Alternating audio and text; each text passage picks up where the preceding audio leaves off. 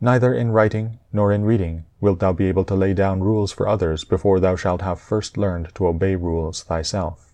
Much more is this so in life.